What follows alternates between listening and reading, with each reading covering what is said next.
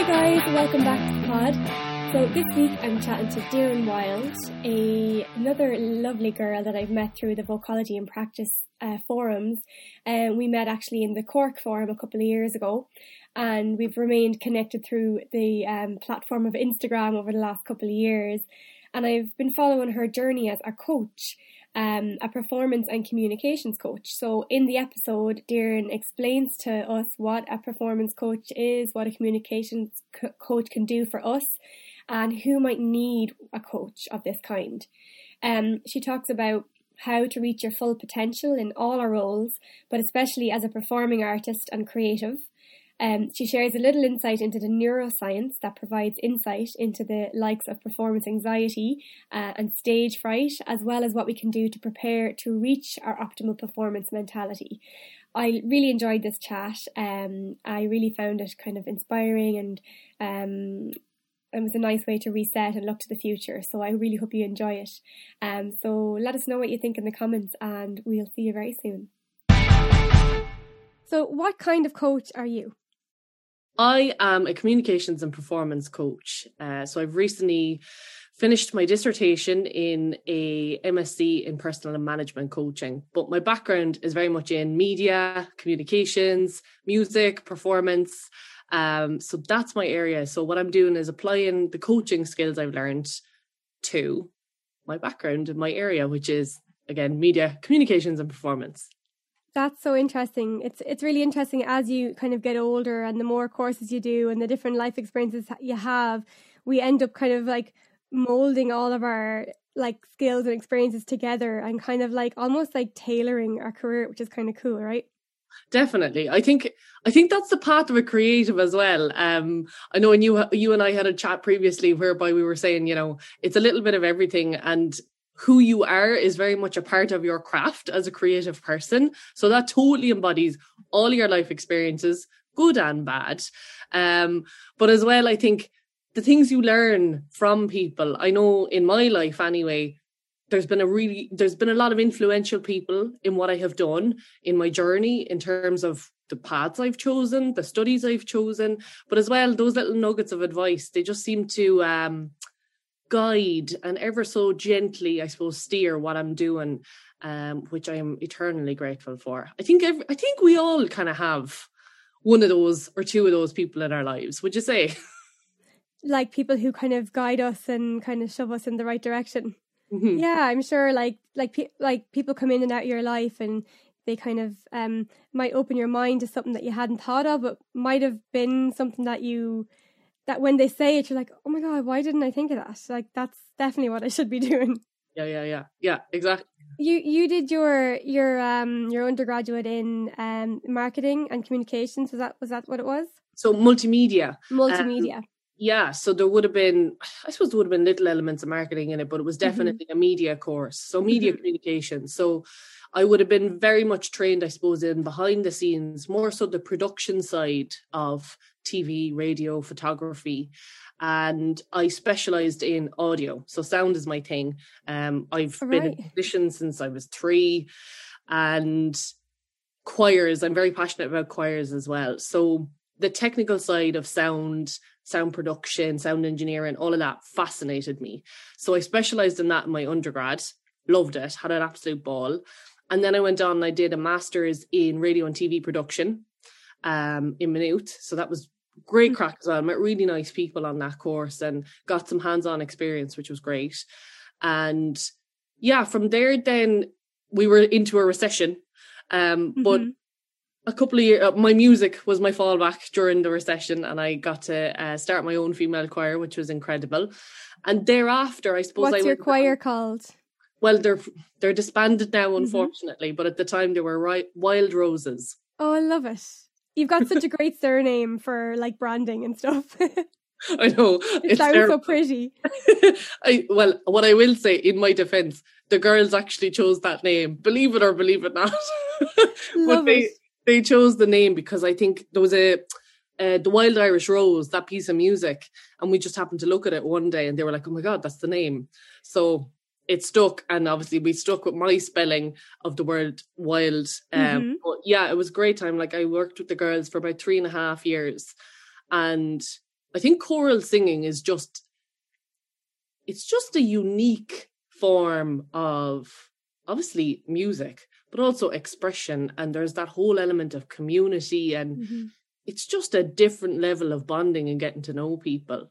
Um, and as well, again, I'm biased because I absolutely love choral music, but I do think it it can evoke something very, very unusual and very different and very unique in the audiences and the people that you know choose to tune in. So, what kind yeah, of what kind of um genre, what kind of music were you doing with the choir? So we were doing a little bit of everything. We would have one of our first gigs we were asked to perform for a wedding. So we had to do a certain amount of liturgical, but mm-hmm. it was also like some show tunes and some like we did um we did stuff by Metallica, we did stuff by you kind of name it, we did it. So long as it so long as it worked for the voices. There were quite a young group of women, I suppose, ranging in age from probably 18 to about 35, maybe 40. Okay. Um so yeah, it was just great crack. And we used to get invited to, you know, perform at um what was the most random thing? We got invited one day to perform at a, a Christmas fair out in Trump International Hotel in Doonbeg. Wow, it's so Irish. I mean, you just couldn't write this stuff. And and like that, it was absolutely Baltic. And I remember I didn't have an accompanist, so I had to accompany as well as direct, as you do with your head, as I'm mm-hmm. sure anybody anybody who's ever had anything to do with um, group musical performances ended up nodding their heads for quite a lot of it. But um, yeah, it was just brilliant. We just had such a nice time. We got invited to lovely things and got to do a lot of charity stuff as well, which is always it's nice to be asked, but it's nice to do as well. So yeah, it was great. Yeah, it's it's really like fulfilling to be involved in community music in some way because of because of the community aspect of it and just having kind of a network around you of people who are just passionate about music or whatever it is you're doing. And so in your undergrad you were saying you specialized in was it like sound production like live sound production like as in sound engineer? So what they called it was they had three different areas. So they had imaging, which was essentially I suppose graphic design, photography, and it's in visual um, they had TV, which was as it was, as you can imagine. Well, they called it video, so any sort of video production, and then they had audio, which was what I did. So it would have been live, as in I would have had experience running a desk in a studio. Okay. Um, as well as how to set up mics, different formations, as well as pre-recorded stuff. So let's say Foley work, outdoor, you know, that kind of thing, cool. soundscapes, sound effects, all of that. I got a really general overview and I had a, the most a wonderful and amazing lecturer. He's no longer with us, unfortunately, but he was just an incredible individual, so inspiring. The type of individual that could impart knowledge without you realizing you were learning. Mm. Yeah. And it's not until you turn to do something, you're like, I know how to do this. How do I know how to do this? He just was gifted as a teacher. Um, and again, he was a musician, would have composed he composed an awful lot as well. Mm. Um, so just really talented, as you say, attracting the right people. And th- I think that is the gift. I, that is the gift of creativity. I think we can see each other. I do believe that. I think creatives can definitely see each other in a way that we just all resonate together and we find one another. Yeah. Um, which is of, it kind of sounds woo woo, but it's it's true. Like anyone who is who kind of works in the creative field will will know what we what we're talking about when you say that, you know. But even I think anybody who maybe doesn't work in the creative field but has that sideline hobby or mm-hmm. you know goes to singing lessons in the evening or has kind of picked up the guitar or whatever mm-hmm. you can see it you can see that little spark of magical madness yeah um, uh, you know exactly what i mean and there's yeah. i hope that there's a few people nodding their heads as they listen to this as well but it's it's a wonderful method of connecting with other people um mm-hmm. and fundamental like that is my word connection is my word it's probably my favorite thing to talk about and it's my favorite thing to experience mm. um so yes to be connected with other people but anyway i've totally dodged your question in terms of the sound engineering oh yes. no that's that's pretty much what i wanted to know like if it was what kind of was involved and you, you gave me an overview and so i was just going to say then so then you moved on to to kind of do a master's in coaching. How did how did you come about that decision? Yeah, so in the meantime, kind of 10 years passed. Um, so my previous masters, I would have finished up in 2011. So literally 10 years ago. Mhm.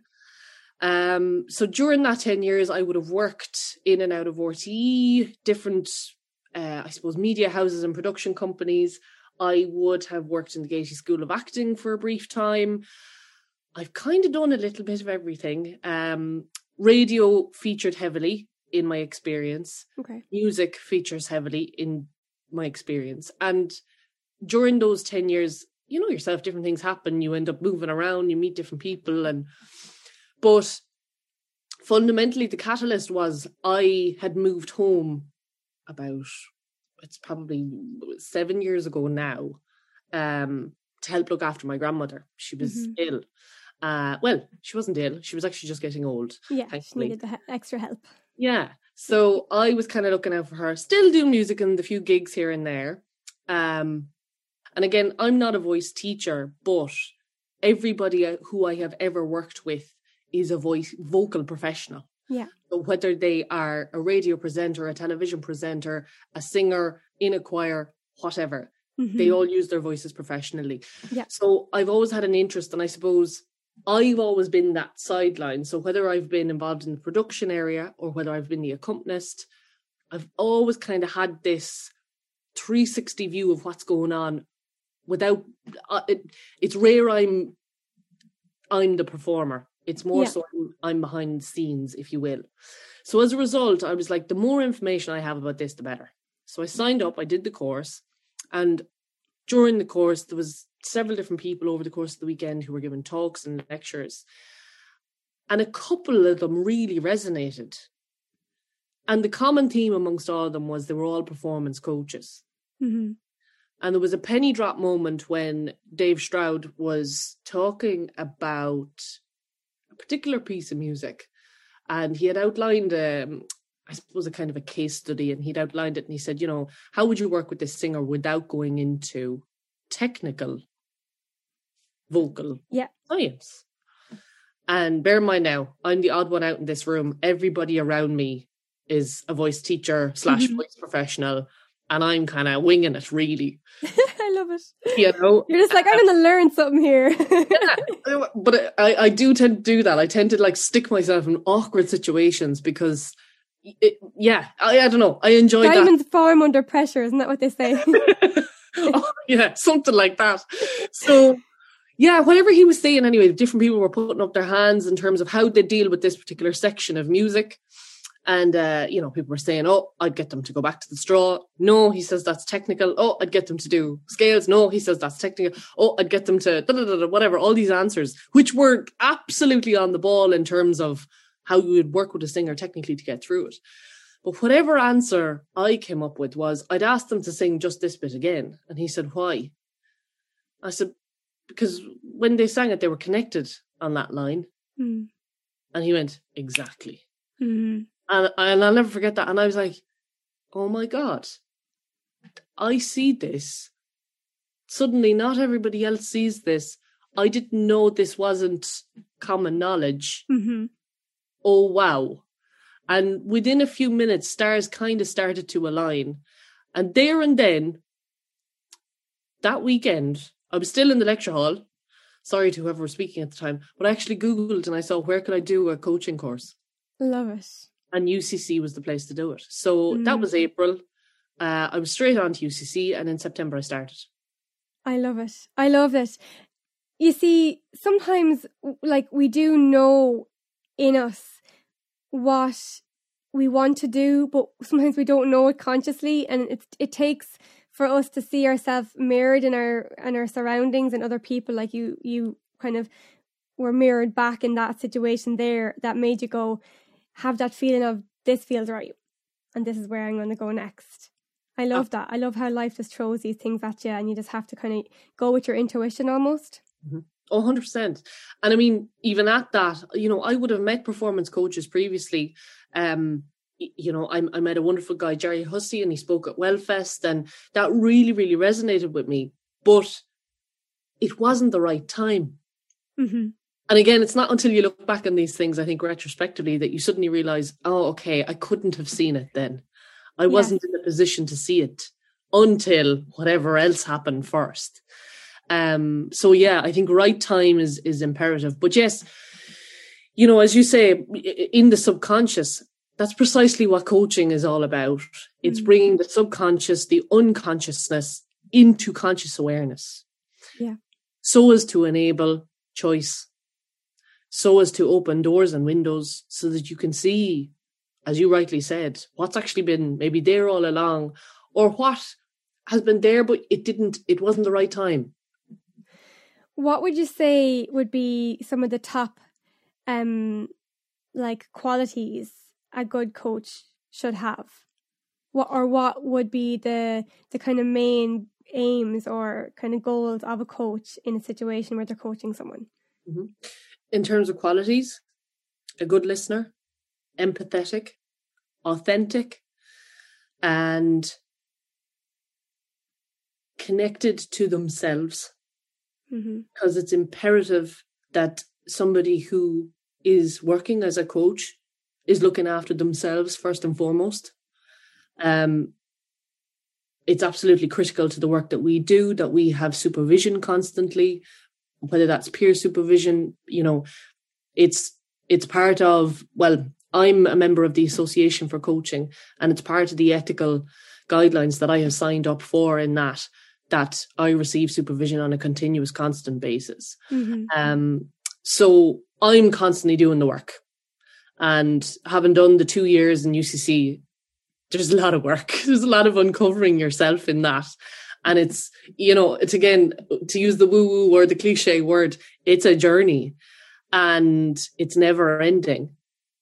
But what happens, I suppose, is you become less fearful and you become an awful lot more aware. You become a lot more accepting of both yourself and other people. Mm-hmm. Um, and non-judgmental, I think, is the other fundamental in terms of equality because ultimately everybody's just trying to do their best. Yeah, I love that. I when when that someone said that to me once, and it was actually not someone said it to me. Russell Brand said it to me when he released some video at some point. I love how you just had the chats with Russell. I know, yeah, he was speaking right to me. Um, he said something about. I think he might have been talking about in the context of like parents or something about people being angry at parents or something like that, and they were like, everyone is just doing the best that they know how, even if it's kind of doesn't appear to be the right thing or the best thing. Like uh, realistically there's very few people in this world who are actually evil and really actually want to hurt you. People hurt you all the time but they don't necessarily mean to. They're only navigating life in the best way that they've been equipped um as they have grown up. And when i when that when i when that kind of realization came to me it just made me see people differently that in my life that I'm, you know, previous to that I might have felt like um, resentful towards or anger towards. It kind of helped me let go of all of that. I was like, that makes so much sense, Do you know?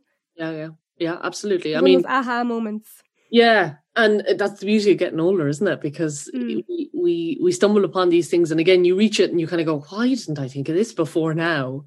But you know the the cliche you probably have heard the hurt people hurt people. Yeah. Mm-hmm. it's true. And there's not a single person on this planet that doesn't have some sort of trauma hasn't gone through some sort of hardship in their lives. Unfortunately that's part of being human. Um but yeah i think it's just to come at situations and people as as openly and as um authentically as possible. Um mm-hmm and listen, you're not going to get on with everybody. And that's perfectly okay. Yeah. That's perfectly fine. Again, go back to that saying we had at the beginning your vibe attracts your tribe. Yeah. Yeah. And, and that's quite literally what it is, you know. Um, you got to do what you want to do, whatever lights you up. And again, I know it's woo woo and I know we've overheard it or whatever. If it brings you joy, if it brings some sort of positivity and addition to your life, if there's an element of fulfillment to it, do it. Figure out a way, make it happen. And the people that see that are probably the people that are also chasing something similar. Mm-hmm. They will be the people on the same journey in similar on similar wavelengths. You know, chasing something similar, they're the people you need around you, and they're the people you'll attract by virtue of the fact that you're doing it. Yeah. So, what kind of people need a coach? What kind of people need you?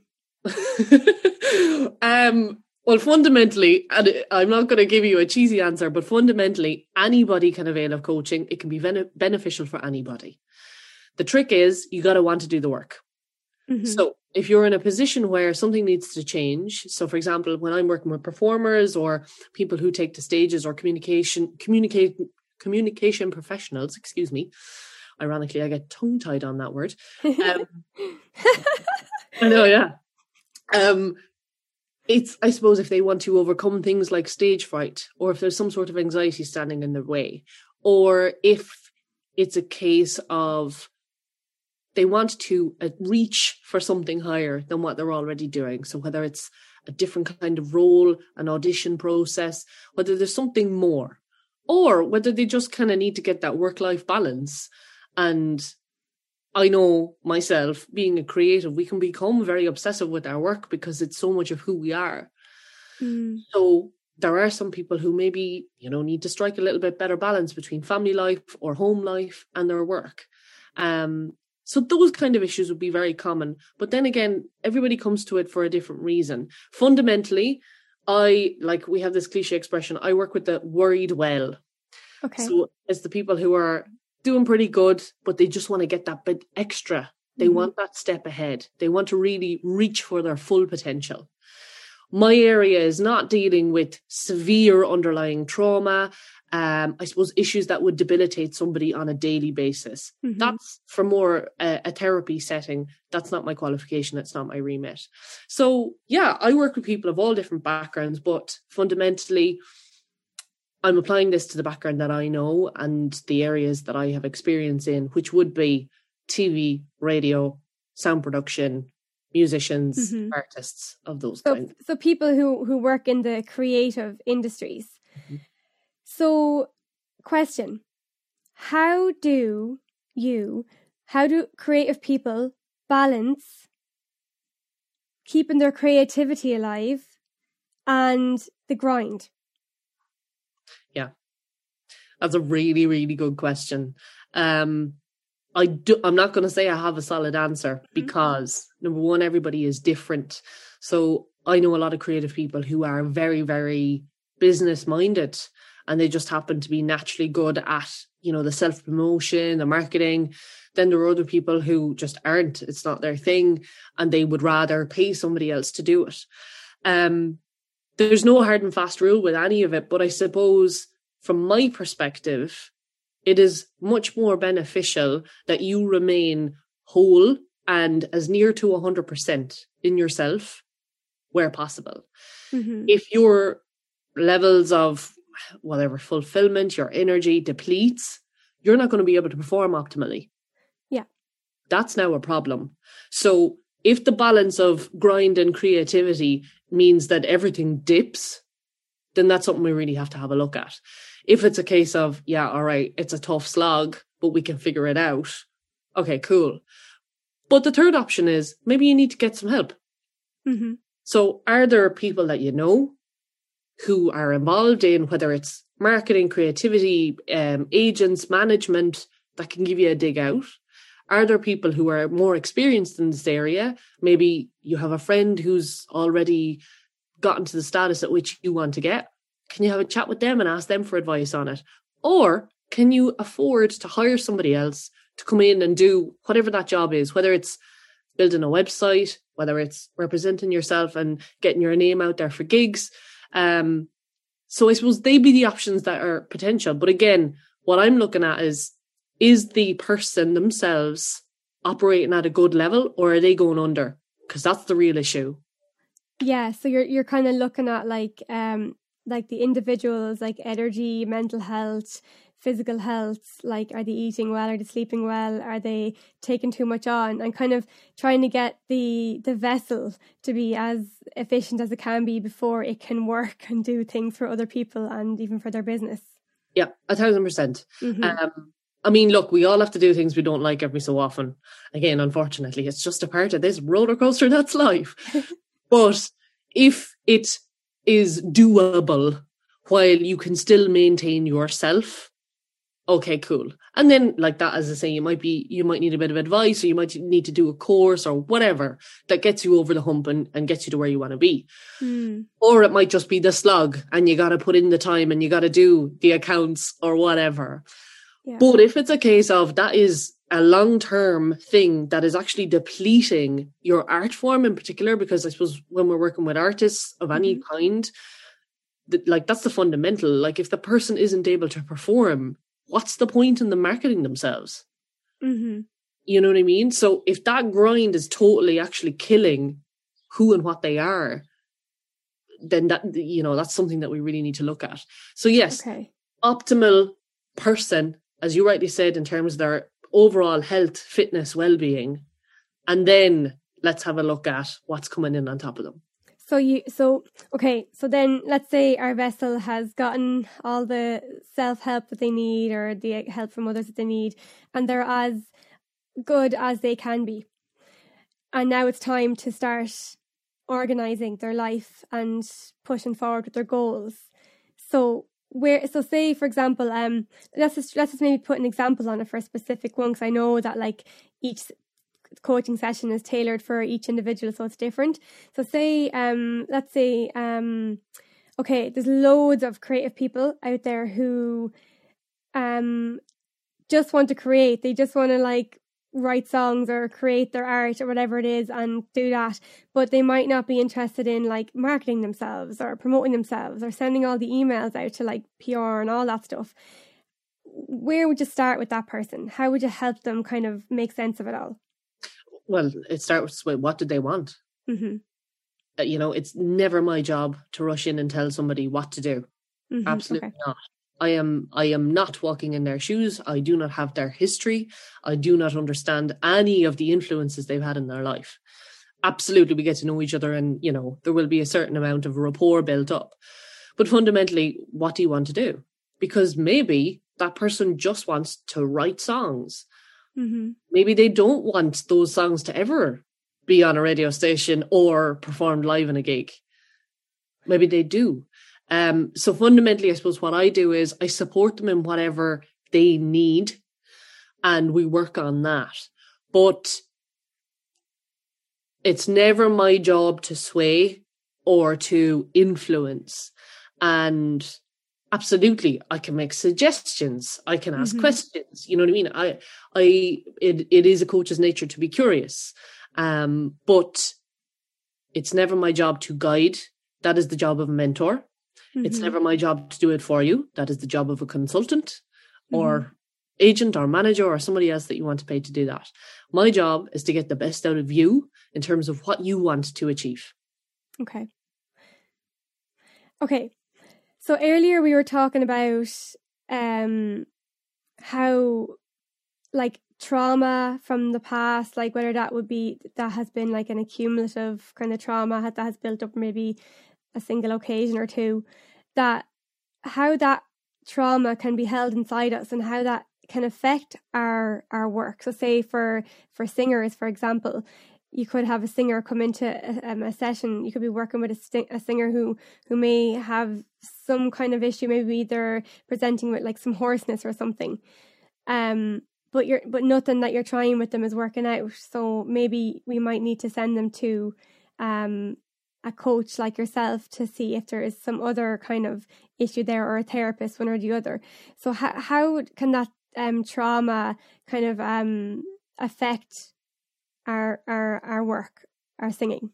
Yeah, absolutely. So, um, a lovely man by the name of Stephen Porges came up with polyvagal theory, and essentially it focuses focuses around the vagus nerve. So, as singers, I think anybody who has maybe um, a knowledge of vocal science will probably be aware that the vagus nerve has to do with our larynx and our pharynx and all of the bits that make the voice, right? So it's paramount to how we speak and communicate. Mm-hmm. What it also does is it regulates nervous our nervous systems.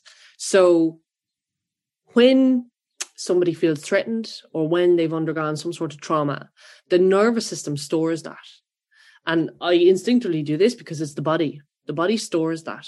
So while your mind might have gotten past the issue and gotten over it, should another occasion arise that might even be mildly familiar to what had happened previously, it's potential that the body can trigger.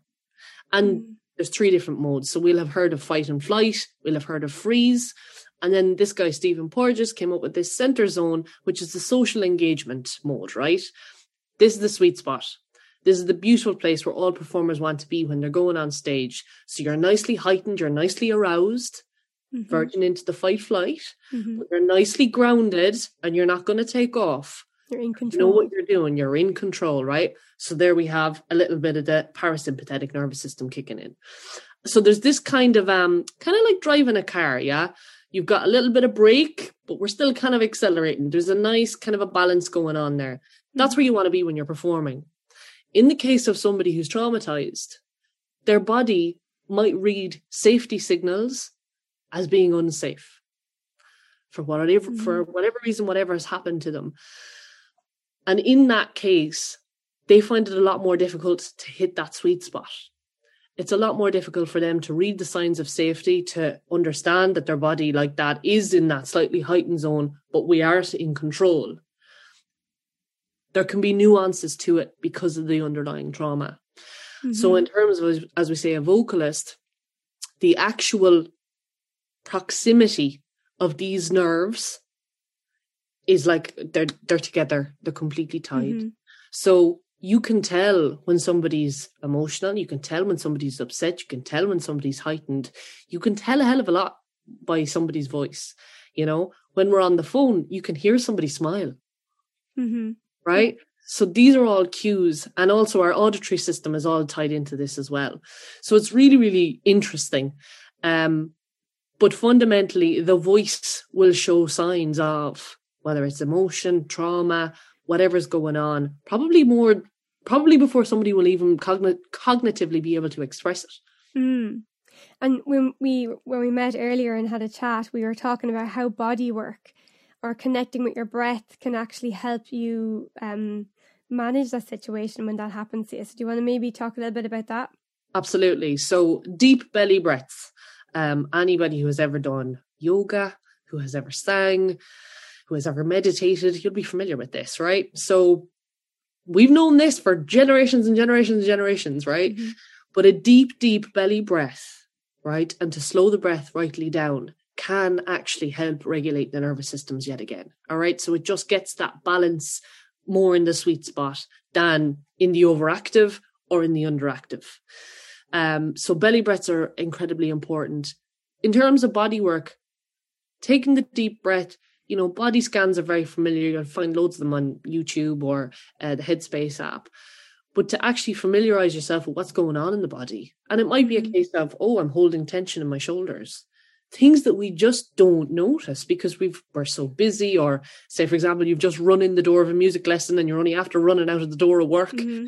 and you're up to here, right? And in which case you're operating from the shoulders up. You're just in your head you've abandoned your body. You're like, yeah, no, it's grand. Yeah, okay, we're singing. Okay, and breathe and go and breathe and go. Yeah. Right. And it becomes a tick box exercise instead of, hang on, just take three deep breaths. Just give it a second. Let's find out what's going on here. And if there is something that needs a little bit of attention, you know, give yourself the space to do that.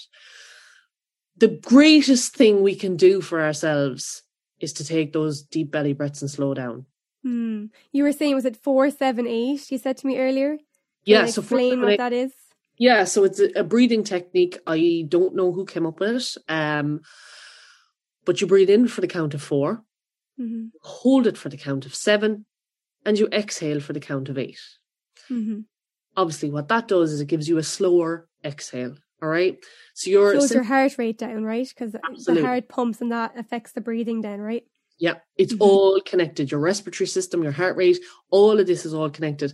And it's all to do with the parasympathetic and the sympathetic nervous systems. All right. Mm. what you're doing is you're down regulating. So your parasympathetic nervous system is the, all right, let's calm it down. Let's cool it down. Yeah, we're okay. Right. So the, the break, right? This is what you want just to kind of ease it in. Yeah. And it's not that you're switching off that heightened state, because again, anybody who knows in terms of a performance, you like that edge and you like that little bit of switched on and that extra heightened and extra alert. But it's if that's kicking in, we'll say before we'll say you're just going into a rehearsal or you know what I mean. That's where you need the deep belly breaths just to recenter, just to ground. But actually, what it's teaching us is a hell of a lot about our bodies. Mm. And what we don't realize is our bodies are the first port of call when it comes to entering a new environment. Our body judges whether the environment or the people in the environment are safe or not for us. And it goes back to, you know, primates and, you know, fundamentally being animals. Mm. Our instincts we talk about gut and we talk about intuition. Our instincts read the room. Yeah, we were. Yeah, we mentioned we chatted about this earlier as well, and like it's interesting to think because we, I would th- would have thought that it's all from the brain first, but what you're saying is there's some research done that shows that it's actually your body. Yeah. Would it would that tie into intuition as totally. well, or is it something yeah. that's a bit different? Yeah. I mean, have, have you ever walked into a room and suddenly just got a weird vibe Oh yeah. And gone, right? You know what I mean, right? Mm-hmm. Oh yeah. Or, mm-hmm. or you've walked into a room and gone, I need to go and talk to that person. Yeah. Having no previous relationship, but, but kind of naturally there was something drawing you there. Yeah. Right? That's your nervous system. It knows things your brain will never understand. Um, it's pre-programmed. So say for example, really good example, right? If you put your hand on something hot, mm-hmm. before you feel the heat, you snap back your hand. Yeah. And it's it's kind of midway through your hand coming back that your brain goes, That's hot. But your body has already done it. Yeah. Right? I'm, just, I'm laughing because I'm thinking of, you know, I don't know if this, I'm terrified of spiders. And like, if a, a, spider comes on a video on my phone and I'm scrolling, I will literally, without even thinking, I'll go, Wah! and I'll throw my phone across the room like, I, like, it's not even that I think about it. It's just it's a, re- a reflex. Precisely, and that's because somewhere deep in your nervous system, there's a trauma related to spiders, and it's a memory that's locked in. Right? There's a book called "The Body Keeps the Score." okay. Right. Right. Yeah. So you, your body remembers like way more than your brain ever will. Mm. It's all stored. Um, and as a result, when we're performing or when we're preparing for, or just even being creative in general, for us to neglect that wisdom is a complete disservice to what we are capable of. Mm. So I suppose my approach is very much okay, let's slow down. Let's take, even if it's just at the start of a singing lesson, for example, let's just take five ever and always when I work with singers as an accompanist, I have a good 10 minute conversation with them before we ever sing a note. Mm-hmm. And there's two reasons for that. Number one, vocally, I suppose I'm checking what shape they're in. Do we need to do warm ups or are they good? Mm-hmm. Number two, I need to know where they're at energetically. Yeah. And you talk about mirroring. We have mirror neurons. Our nervous systems pick up other people's nervous systems. This is why we know this person is not a good person. I don't want to be around them. Mm. Or this person's great. I love their energy. I need to be with them. This is your nervous system. But similarly, when I'm working with singers, that's what I'm feeding. So I know my nervous system well enough that I can detect what's going, what's, I suppose, theirs and what's mine. Mm. So if there's something after coming into a room, I know where it's come from. So whether it's I've gotten nervous mm-hmm. or it's somebody else. Yeah, that can happen. Sometimes you just start feeling a bit on edge sometimes, and it could be just that maybe somebody else in the room is on edge. And for me, anyway, to think talking, like just like maybe like talking about the elephant in the room can actually really help. I know, like in a situation where you're coaching a, a client, you might not um, you might not want to like ask them kind of deep, vulnerable, personal questions, but even just like taking a minute to like get them to know like relax their shoulders and maybe just focus on their breathing and just you know make sure they're standing sturdy on the ground and like just taking them out of their head for a minute and getting them to like notice their body. Because i know for me sometimes i feel like i'm not in my body. Sometimes i feel like it's just my my mind. It's like i'm not having an out of body experience or anything but that i just am and connected with my body. It's like i forget that i have this vessel that i can do things with like do you Mm-hmm. know? Mhm, Completely. I mean, say for example, you're rushing around the house and you're running out the door and you're late, yeah, and you bang into something on the way, you might briefly register that pain, but you won't register that pain as much as if you had time to register that pain. Yeah. In the meantime, you run in the door, you get into work, you're whatever, and it gets to lunchtime and suddenly realize, Jesus, my leg is really sore. What the hell Mm. happened that? right? So the mind has totally taken over. You've gone into fight or flight mode. There's loads of sympathetic nervous system kicking in. You're go, go, go, go, go, go, go, go, go. And it's not until you eventually sit down, have managed to regulate the system, that you realize what has actually happened. Okay? Mm. So we can do that, which is sometimes it's very beneficial. Again, in the case of trauma, there can be real benefits to our body shutting down. There can be real benefits to that Mm. Way that our nervous system regulates that we don't register pain. That can be a very, very good thing and that can be necessary for our survival sometimes. Yeah. But where it's not necessary is like that, in a moment like that, where all it took was just going, I can't be late twice. Breathe. Um, I'll get question. So, what would be one or two ways that you that you use personally to like bring yourself back to that center when you're you're feeling a little bit hectic and you're kind of you're not able to focus? well, I suppose cues for me, right? So one of my cues is I get back tension, right? So I get this kind of burny feeling in my back. And when I notice that burny feeling in my back, that means it's been going on a while. I'm kind of coming to it late, yeah. Mhm. So the minute I feel that, and usually it kind of starts in my mid back and creeps up into the shoulders, and you get that bit of shoulder tension. I don't know if you've ever experienced that. Next thing you start doing this almost instinctively, right? Mhm. in my case and in most people's cases, that's actually emotional tension coming up and out. So, a few things you can do. Sit exactly where you are in that moment, sit, stand, whatever you want, and simply notice can I feel my 10 toes on the ground? Can I feel my sit bones on the chair? What sounds are around me? What aromas are around me? Mhm. And then just notice where your breathing's at. Don't change a single thing. Just notice. And then take your couple of deep belly breaths.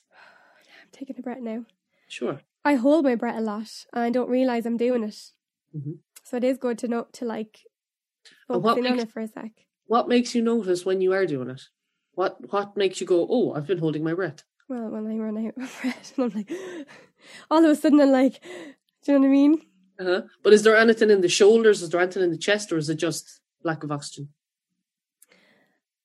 I think I'm very stiff sometimes as well, like especially in my my chest. Like I feel like stiff up in this area when I when I'm like that. I kind of get tense, and I don't even realize that I'm kind of holding myself tense, and until I kind of go let go, and then I'm like, oh, I didn't realize I was holding myself so tense. hmm hmm So long exhales. hmm That's all. If you remember to exhale, your body naturally breathes in. So just focus on the exhale. Um, and again, your four, seven, eight prime example, the eight is obviously the longest count. So it's the Mhm. long exhale. So now that can work for some people and it might not work for other people because some people will have maybe um, a kind of an anxiety attached to their breath. But thankfully for most of us, it's the easiest way to just regulate those nervous systems and just ground ourselves and be okay again. Mm. Um, as a continual practice, meditation, I personally find is really, really good. Yeah. Again, all it is is it's another type of skill and it's another type of training that leads you to being able to distinguish what's important and what's not. So, in terms of like our minds have, I don't know how many thousands of thoughts in a minute, right? Not all of that is relevant. A lot of that is noise hmm what meditation does is it just trains you to notice.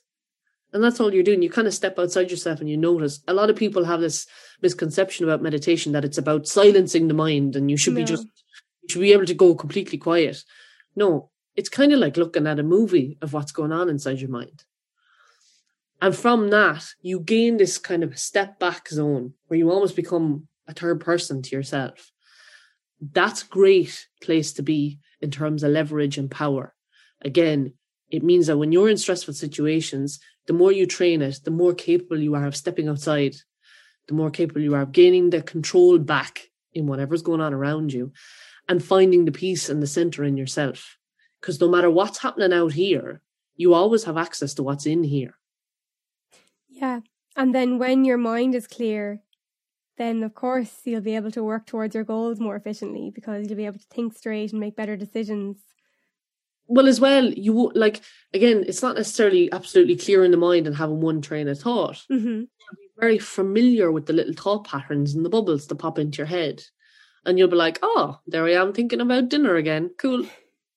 And you just spend less time on those things because you become more familiar with I suppose the little patterns and the little routines that you have. Mm-hmm. And getting to know yourself like that, it gives you that space.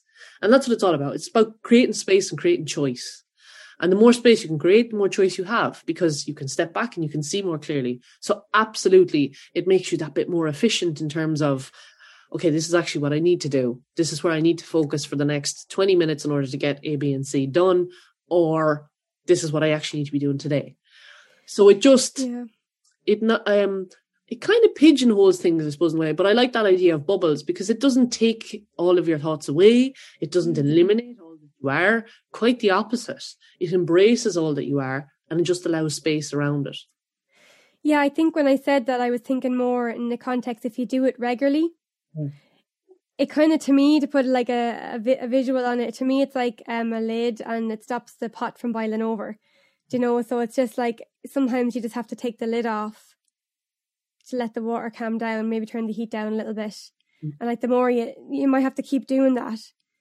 But the more you do it, the less likely you are to boil over. So therefore, you're not going to have these burnouts as often if you Mhm. just give yourself more of these moments of even if it's just like a quick body scan like at the even at the start of a, a singing lesson for example or even Mhm. at the start of your day like just noticing there are my shoulders there are my hands there are my legs there are my knees that's meditation Yeah. do you know Absolutely. Absolutely. You know, you talk about mindfulness. I know they're teaching that in schools right now. amazing Uh, yes, but, and I'm going to be controversial, yes it's taught with a textbook. That's not mindfulness. hmm in my opinion. Yes, it's wonderful to learn about it. Don't get me wrong. Absolutely, we need the theory and we need the information. But mindfulness is, you know, going to the beach and listening to the waves and smelling and tasting the salt of the air. And mindfulness is sitting in front of a live orchestra and being so absorbed by the timpani booming through your chest and the violins coming in and the flutes coming in that nothing in the world outside of this moment is relevant. yeah i love that Right? like getting off that phone more often totally. And, and enjoying life the, nature gre- the greatest ruination of like that, our ability, as you you said, you know, taking the pot off the boil, yeah. So in what you said, I am the person seeing the pot is boiling and Mhm. being able to take it off the boil. I'm not in the freaking pot. Mm, That's the difference, right? yeah So when you're in your phone and like that, you know, we have Instagram, we have Facebook, and we have all these things, you know, TikTok. TikTok, I find personally super overwhelming. mm, yeah I can feel the elevation in my heart rate. I can feel I start those shallow breaths when I'm looking at anything. I'm actually not a member of it. People just send me videos because it's bad for me. But it's that short attention span. Mm, And that's the way social media and our phones are driving us because it's look at this for 30 seconds, look at this for 10 seconds, look at this for five seconds.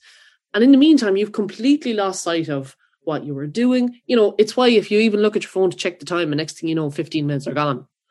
Yeah, it's an it's it's just a um we're being programmed to have a short attention span because they're trying to like shove so many different images and brands and ideas and things that they want to sell at us and all the rest.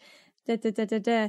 It's like like I even find sometimes people don't know how to t- have a conversation. Like even just like I think I remember noticing it um when I was driving up and down to like Port Ireland and I'd go into the petrol station on the motorway, like, and I'd be trying to have a conversation with the person behind the counter and they just wouldn't, they just wouldn't engage. And I don't know if that's because they're just not used to like having that more in depth conversation or if it's an attention span thing or if it's that they're I don't know shy or what it is. But I feel like people are losing the ability to connect with themselves and others around them. And partly it's due to what we're seeing online and all that as well. So absolutely, you know, shortened attention span, comparing ourselves to others. As you said, all this advertising and this kind of, I suppose, perfection and all of these idealistic mm-hmm everybody with a grey house, you know, mm-hmm. uh, like all of these things were kind of put on this pedestal, and and um, we live in an economic driven society. It's it's about money, yeah. Mm-hmm. That's that's the way our society is built, be that for good or bad.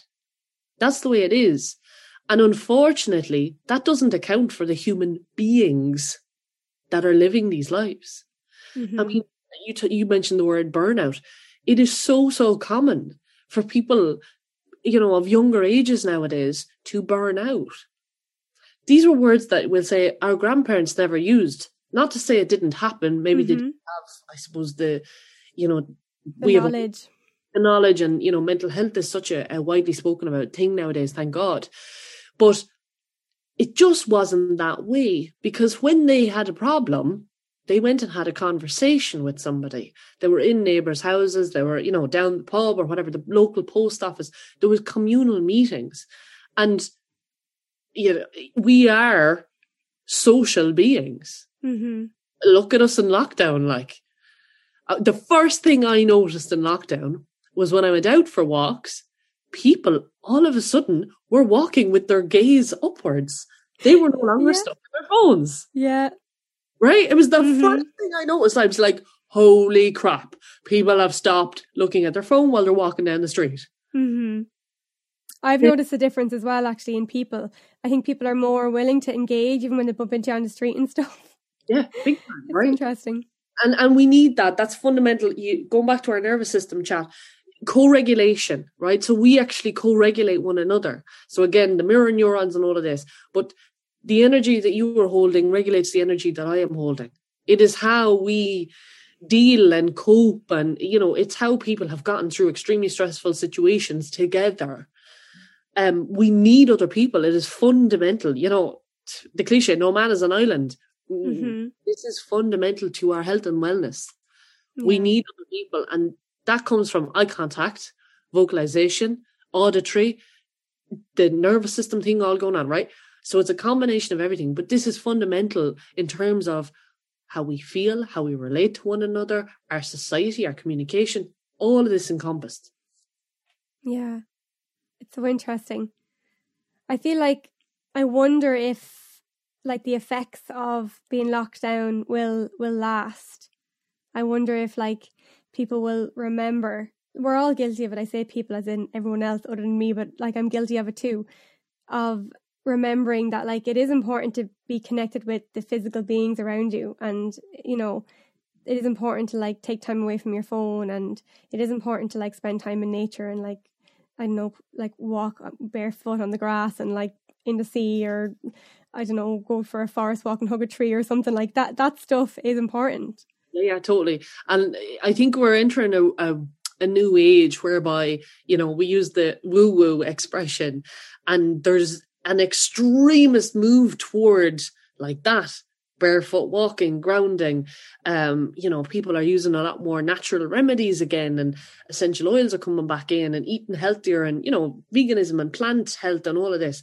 This is all becoming really really loud mm-hmm. so what i'm seeing is a complete divide in terms of people who are seeking that level of connection whether it's the food that they eat, the people that they relate to, the conversations that they have, the type of media that they choose to consume, or those who are completely in just don't want to know, just ignore all of it, live from the shoulders up and keep going.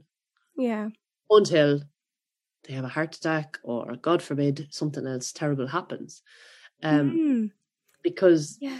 that's what we're seeing. You know what I mean? So I think it will be very, very interesting over the next couple of years in terms of how society is going to go. I think it is crucial that any of us who are this way inclined in terms of wanting to be our best selves, wanting to, I suppose, maintain a level of productivity and reach for our goals and achieve these things, actually get to know ourselves mm-hmm.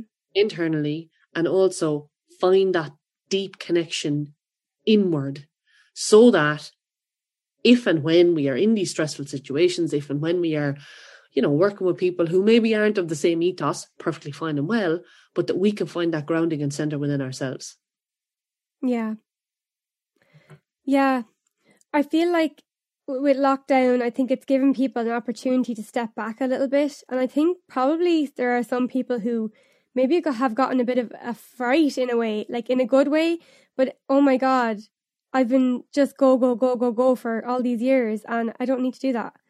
I don't need to like be out spending all my wages every every week on crap that's going to end up in the dump and in the sea and all the rest. Like, I don't need that. I don't need to work as much. Maybe I need, like, I need to be at home with my family. I actually really enjoy this. They're not that bad, you know. yeah, and uh, people just go and they don't realize. So, well, it's as I say, it's an economic driven society, and there is a rat race, mm-hmm. and there's you know there's huge societal expectations. We touched on it briefly earlier. You know you and i are both in our early 30s and there's certain levels of status which in theory we are supposed to have adhered to. And ironically i, I noticed an awful lot of my peer group who would be people actually of various ages. I, I have very um what diverse group of friends mm-hmm. um they would always come back and say, "Oh, sure, do you mind, don't mind that. You don't have to adhere. You don't have da da da da da." Mm-hmm. But I still feel that pressure because yeah. it's a very real thing. And I think to deny it entirely, of course, absolutely. I am, honest to God, I have a wonderful life. I am so, so grateful for the people and experiences I have. I can't even begin to tell you, and I won't get mm-hmm. in I'll get all gushy. but there is something external coming in word as well. And whether that's, I don't know, to own a flashy car, to have a mortgage, to have a partner, to have kids, whatever that is, that's there. And we can't ignore it. It is a part of life as it is. However, mm. like I talked about before, if you can find the port in the stormy sea, and if you can find that foundation and strength and calm inward in yourself, you have achieved another level of superpower and another level of choice and freedom and space that just elevates everything you ever do to the next level. I love that. I think that's actually a really nice place to finish it up. Thank you so much for your time, Doireann. I absolutely loved that conversation.